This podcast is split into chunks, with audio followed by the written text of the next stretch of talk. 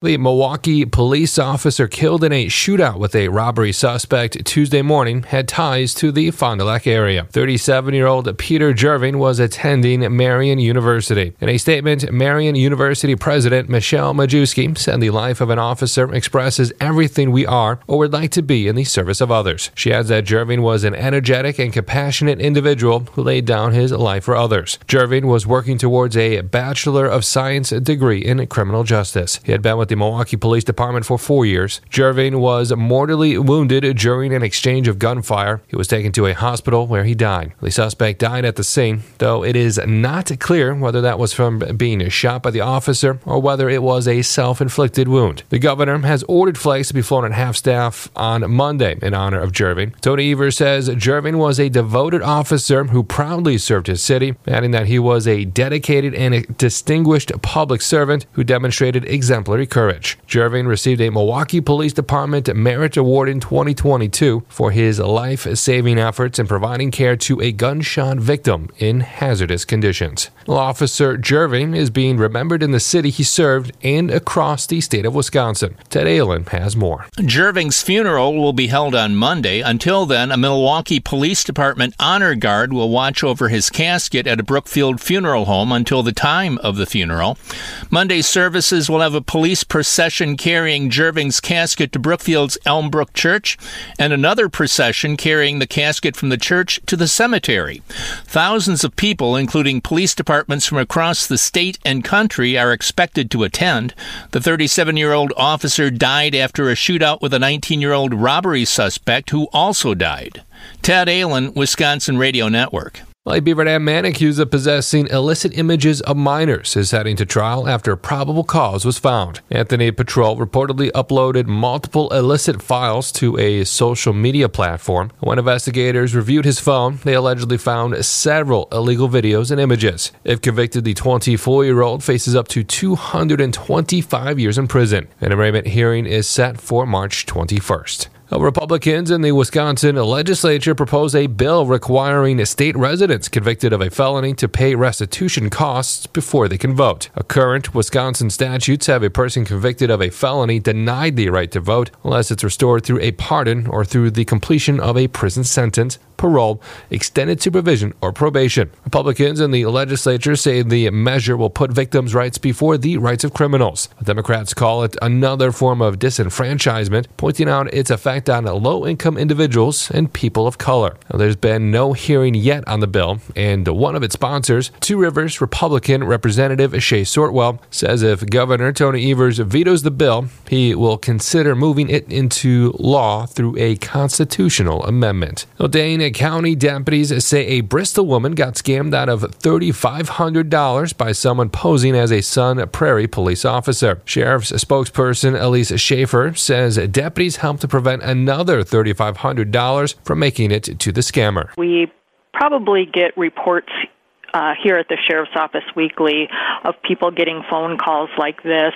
Um, thankfully, um, a lot of them have not actually given money to the caller. Schaffer says your local police department or any police department is not going to call you over the phone and demand money right away. The Dodge County Sheriff's Office recently reported a similar scam making the rounds in the area. The agency has taken numerous complaints from citizens stating that they had received a phone call from a subject that was identifying himself as one of their deputies. Now, the scammer then told the complainants that they need to go to the sheriff's office to sign a bond. The caller stated that if they did not do this, there would be serious ramifications. The sheriff's office says the number that came up for many of these calls was 920 541 7477. Authorities say if you get one of these calls, simply hang up.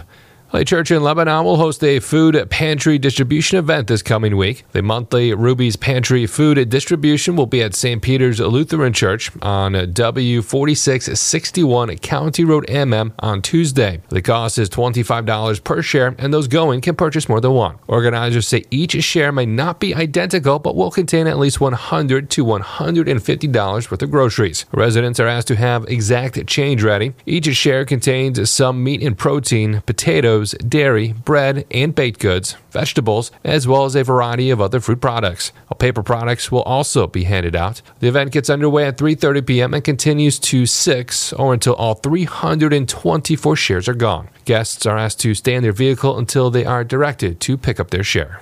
Well, the Beaver Dam Veterans of Foreign Wars Post 1163 has announced its Voice of Democracy contest winners. Ellen Poles and Marisa Solis, both students of Beaver Dam High School, finished in first place. The Voice of Democracy is a worldwide audio essay competition that requires entrants to write and record a three to five minute essay on a patriotic based theme. The Beaver Dam VFW says they thank all participating high school students, staff, administration, and contest judges for their involvement involvement. Well, the National Association of Broadcasters started the Voice of Democracy Scholarship Program in 1947. The VFW became a national sponsor in the late 1950s and assumed sole responsibility for the program in 1961. Well, the competition was created to provide students grades 9 through 12 the opportunity to express themselves in regard to democratic ideas and principles. Around 40,000 students participate in the competition each year, and VFW awards more than 2.1 million million in scholarships every year.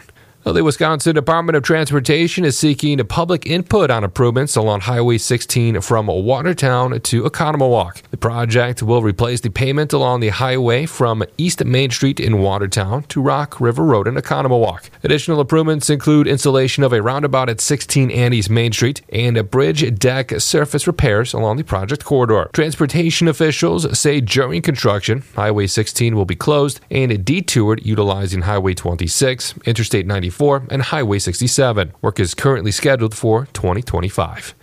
The implementation of the 988 Suicide and Crisis Lifeline in Wisconsin is moving into its next phase. Department of Health Services Crisis Service Coordinator Caroline Crehan Newman says the message is simple. If you are in a mental health or a substance use crisis, you can call or text 988 or chat 988lifeline.org. A year long multimedia campaign aims to make sure all state residents know this free and confidential service is here. Nobody is excluded from experiencing a mental health or substance use crisis. So that's why the campaign is statewide and we're trying to target as many people as we can. Well, anyone, anywhere in the state can call, text, or chat 24 7 to reach a trained counselor.